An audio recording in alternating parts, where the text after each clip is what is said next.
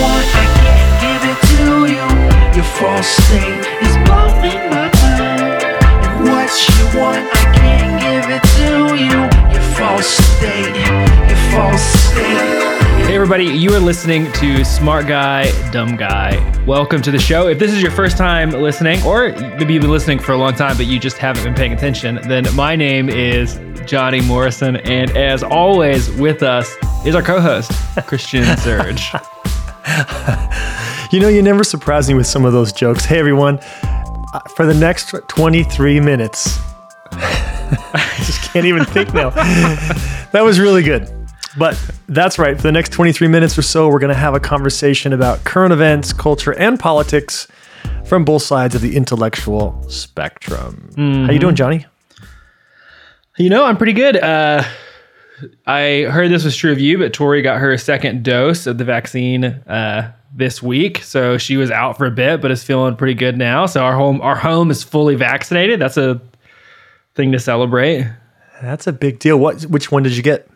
I did Pfizer. She did Pfizer also. That's what we were able to do. I got my second shot 2 days ago, but the night before that, I had this dream. It was really crazy.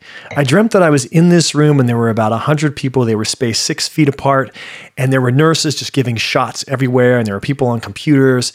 And the nurse walks up to me, and she's about, I don't know, what I would say 4 feet, because I'm sitting down. She's looking him in the eye. She's wearing black scrubs. She asked me what arm I want to get. Before I'm able to answer, she's on the left side of me, and she takes the top part of my shoulder and she shoots the needle in and slips, and it bends, and it just like jabs some kind of nerve, and my whole arm goes numb. And it wakes me up out of a dead sleep, and I'm like, oh, my arm. And you know, nothing's happening because I just woke up, and I'm like, oh, I just had this crazy dream. Now, this, I don't know what this is, but maybe the Reverend can give me some clarity on this. I went to get my second shot. I show up in the room. There are 100 people, lines everywhere, and 6 feet apart. And there's all kinds of nurses. The nurse walks up to me, and I kid you not, I'm looking at her in the eye, and she's wearing black scrubs, just like my dream. She asked me what shoulder I wanted in. And before I could answer, she's over on the left side, pinching the left shoulder. She's like, is this okay? And I'm like, I'm thinking, oh crap, I dreamed this. Is she gonna like slip and stab me in the neck or something? So she's pulling at the shoulder on the bottom of my shoulder. And I'm like, okay, great. All of a sudden, she shoots the top of my shoulder and she slips. The needle kind of bends or something. And I feel this huge pain. Huh. She jerks the vaccine in. And all of a sudden, my left two fingers all the way up my arm, this huge pain, and they go tingly, almost numb. Wild. And as she walks, I say, hey, I dreamt that this would happen. And she looked at me with this really creepy look, like I was the biggest creep. Huh. She goes, are you okay? And I said, yeah, it does really hurt. She's like, I'm sorry, I kind of slipped on the tail end of that. I'm like, yeah, you think? So, yeah, my arm went numb. I don't know if that means that I had, if I foretold that, if I made it happen, or if it actually, I don't know. Huh. I mean, I was going to say that a lot of the things you dreamed, I think would be true of everybody's vaccine experience. So that, but the part about the vaccine getting like bent and your arm going a little bit like numb, that is pretty weird. It's really weird. And if you don't believe me, you can ask anyone in my family, because I told them the dream and then it happened and they were like, no way. Huh. Yeah. Wild. I really wanted to prepare for this today, but I couldn't read your article, Johnny. It wasn't that long. It wasn't that complicated. I feel like that's on you. I think you just didn't want to read it. No, I did. It's just that I've read too many I've read my allotment of the Atlantic articles. It's blocked me on every account. Oh, I see. You like tried, but you just weren't allowed. I try, but like you can only read like 4 articles a month, and I don't subscribe to The Atlantic. I do subscribe to a couple of news outlets, but you know, they're like $1 a week. So yeah, I'm up to like $5 a week. I think you'll get the gist of it without having read it. So this is an article from The Atlantic. It's an opinion piece called Exit Strategy, and it's talking about the news that Joe Biden just declared that we will be removing all troops from Afghanistan on September 11th of 2021. And the article is just reflecting on that decision at sort of like a moral existential level, and even kind of pressing back on the kinds of arguments that we're hearing in culture from the right or from the left that's saying we know what will happen. And he's like, we don't know. We're like too close to the situation to really evaluate it. But here are some things that are true. And as I was reading the article, and I've been thinking about this since Biden declared the news that we would be withdrawing troops, which, you know, Trump talked about and did in some ways, but so also did Obama. And even so did Bush, like that. We've been talking about this for 4 presidents of withdrawing troops from Afghanistan and are just now committing to it. And we'll see if it actually happens. This is America's longest running war. Many people who are fighting in it today were not alive when it was initiated. And so just we kind of like that got me thinking about the nature of American interventionism, the nature of this war. And so I think that's the gist of this article. So you don't have to have read it to get to ask those kinds of questions. But it made me think, Christian, like, what do you think, just as you reflect on this decision, like, have we learned anything from this, like, the America's longest war? Like, can we evaluate the cost? And maybe the question that's least important from us to decide, because we don't have any decision-making power, like, is this the right move to withdraw troops from this moment? This kind of thing takes me back to when Bush W. was president, and I was a real big proponent of just going into Baghdad and just destroying, just blowing them to shit. And that's what I felt. I was like, somebody's got to pay, and it's them. And so when Bush declared war on Baghdad and they marched in, I felt so proud. And I'm ashamed of that. Mm. I don't think that war is the answer. I think I've learned from that. But when I see the idea that, like, I just feel like this is a complicated subject. It's a complicated thing to pull people out of an area after we've been there, after the people have relied on us to provide safety, to allow women to be educated, to allow them to have jobs. You know, because Afghanistan, it's like worse than it was in the 1850s, where women couldn't work and they were pretty much just property. People still live like that. And so the fear, I think, of going out and just pulling out and then just not supporting them or doing anything is dangerous for them. And if I'm concerned about the other and the other person, then I should be concerned about that. So it feels really complicated to me. Yeah. I don't know if that answered your question, but. No, I mean, it is really complicated. I've been thinking about that because you have an uneasy and probably like just kind of mythological peace with the Taliban. The country of Afghanistan is divided in terms of like Taliban controlled territories that have never stopped controlling territories or have re-seized territories since the initial invasion. And then you have like Muhammad Karzai's like government and like the, you know, democratic people of Afghanistan that control some of the country, and then you have influences of Pakistan, and you have such a divided, such a tenuous, such a kind of intense moment. And so I have thought the same thing for a long time, like that pulling troops felt like a really risky proposition.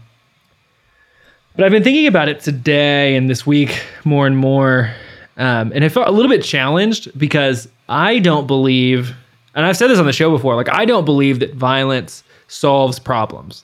But then in this moment, I'm hesitant to suggest pulling troops out of Afghanistan because I am worried, I think at the very bottom of everything, that if you don't have violent actors, then violence will still win out at the end of the day. And that felt very challenging to me.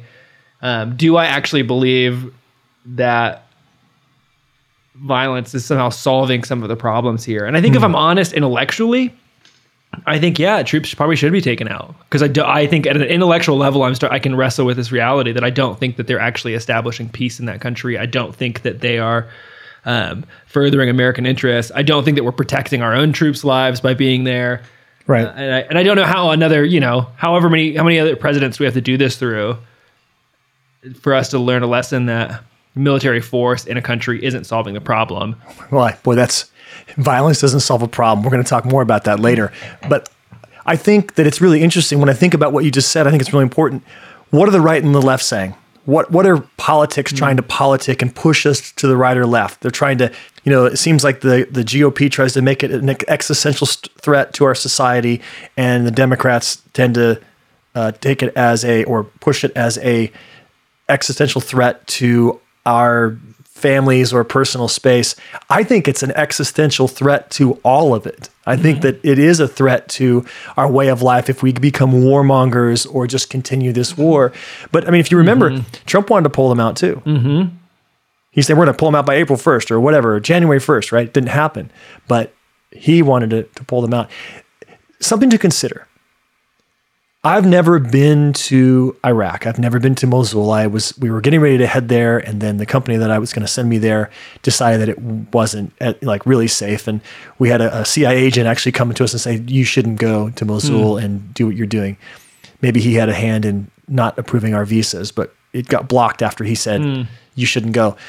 But I have been to a place where Al-Shabaab was only 100 miles away, some of their strongholds in Somalia, and went through these countries that are uber poor, and the world has used them for their resources. And so it's just this like pile of used up poor.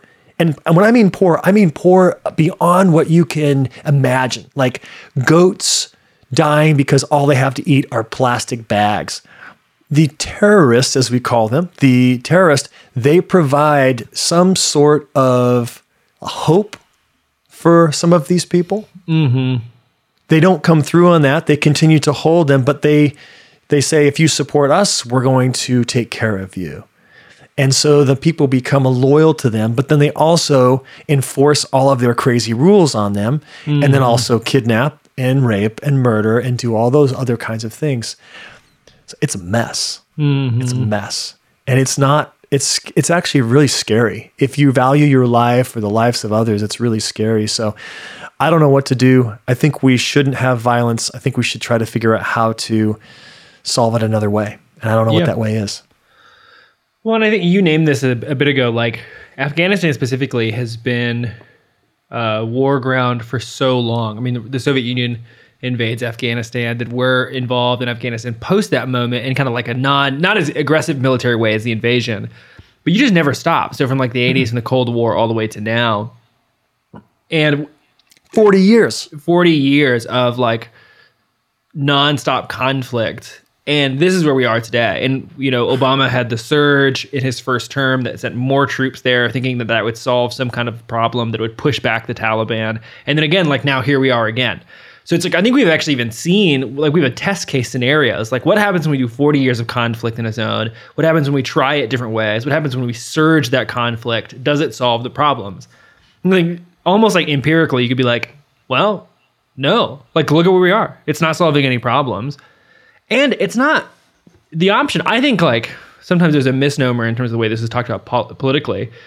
Removing troops doesn't mean America's no longer involved in Afghanistan. Like that's not going to happen. There's too many interests. $2 trillion was spent. The question is, how are we involved, and can we be involved in a way that is like rooted around nonviolent policies, whether that's like democracy building or the civil service departments of the government being more invested, or the internal development funds. Like there's other ways in which the United States government's invested. But I even read a report that was that they may be removing troops from Afghanistan itself, but they'll most likely move that base to just another neighboring country that's more comfortable with the existence of troops, and troops will still be near to like step in whenever. So even though that's like we're talking about it politically as though we're removing troops, like we're only sort of removing troops from the region. Okay, I see where you're going. I see where you're going. Isn't there something about like part of me just goes, yeah, we should go. And part of me is like, no, we have to stop the spread of communism. I don't know where I learned that. I think it was like, or stop the spread of dictatorship. Was it like the Communist Act of 1950s or something? Yeah. Where it's like, was that what it was? Where like we wanted to, if there was a country that was going to turn from free to communists or authoritarianism or fascism, that we wanted to stop it. And that still hangs in me, man. I still want that. Oh, totally. I don't want that. So I do. I want to go blow them away. I want to go blow away every terrorist and every insurgent, any of those bad names. I want to blow them away. I mean, the problem, you're totally right in where you're naming it from. Like that is for sure a product of the Cold War, when we're at war against Russia and we're like moving foreign policy wise against Russia. But like our track record of installing democratic governments or halting the spread of, like, quote unquote fascist communism is so bad. Like, it's Gaddafi, so the Khamenei in Iran. Like, Iran had a secular government until America participated in its overthrow to install a religious dictatorship, because it was the stopping the spread of communism. We just don't have a great track record of overthrowing dictators and installing democratic states, because we overthrow dictators and normally just install our own. It doesn't make me... it doesn't solve the problem of my programming. I still want to stop the spread of communism on just a general tenet of my life. And it's really hard, because I came up with that, blown away kind of attitude.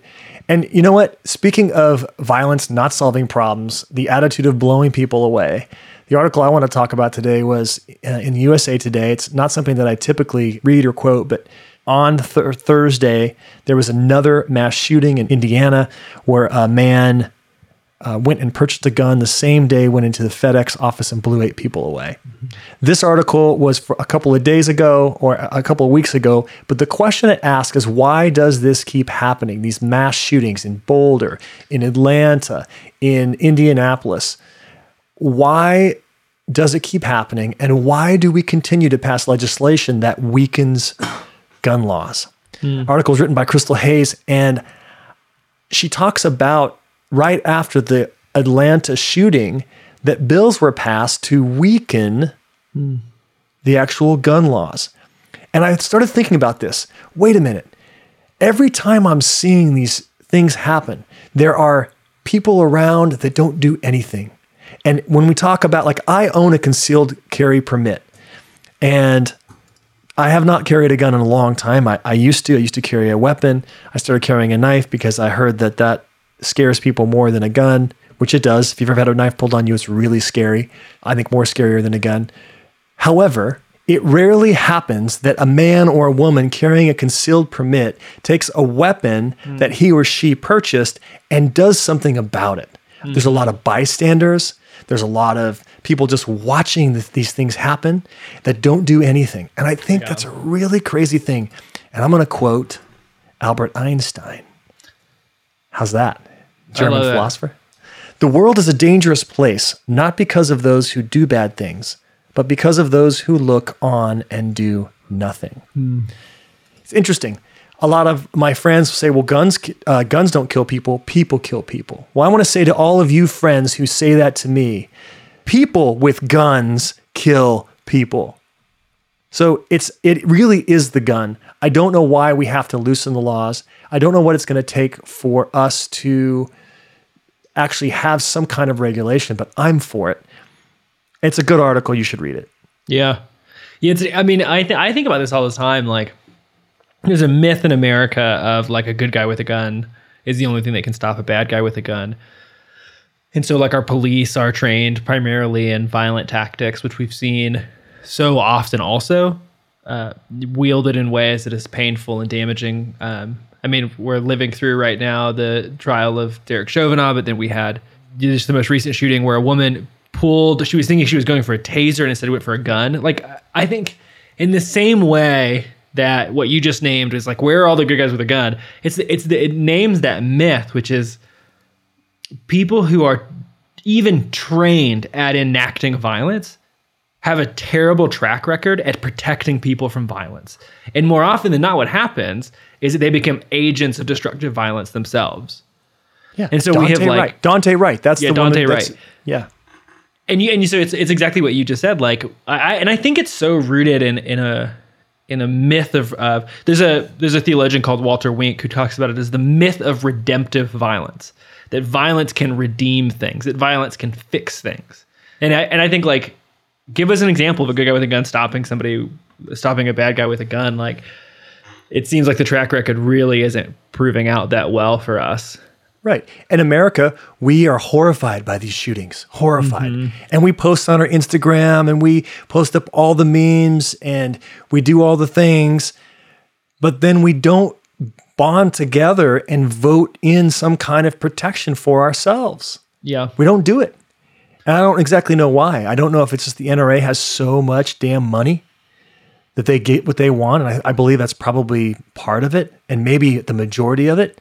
But on the other hand, just like when we were talking about racism during Black Tuesday, I think, is that what it was called?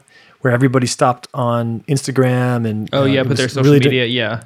The Black Lives Matter. And just like that, where people were saying, hey, it's not good enough just to say I'm not racist.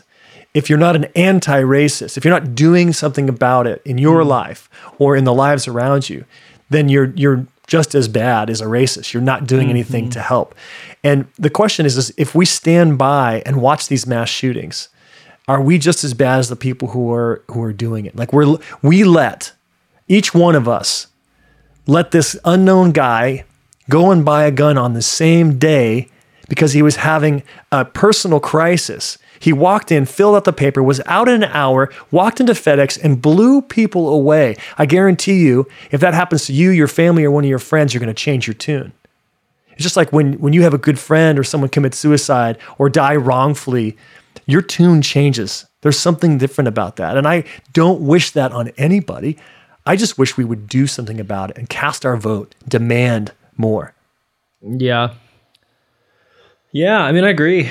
I think this one is hard. I think this one is hard in a way that some of the other ones are not at an ideological level because it is so connected to like individual freedom, and it is also connected to like all the heroes that we celebrate and all of the stories that we valorize in our culture are about individual people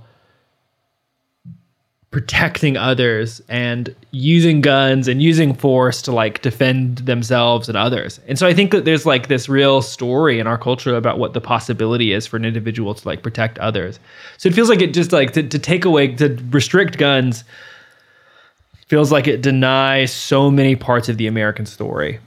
And so I think it's like a lot of things that are having to be unraveled in order to believe that gun restrictions, like to get to the place where you believe that gun restrictions will protect people feels like a lot of work has to happen ideologically. And it feels like even the same, like you mentioned this at the beginning, like it's almost the same work that has to happen to decide whether or not troops in Afghanistan is a good idea or not. Like it's like the same myth is playing out in every one of those conversations and about like, how do I protect my home and how do I protect others and how am I protected and how does America solve problems around the world? It's all the same story at some level. Yeah. You know, I own some guns. I was raised a hunter, and maybe this might be the last thing I'll say on this subject, but, two things. Australia 20 years ago made it illegal to have any weapon that was more than just a single shot. And their crime went down by like 70-80%. I don't know the exact statistic, but it was an incredible statistic. I'll find it and try to post it in the notes. Have you ever shot like high-powered weapon? Mm-hmm.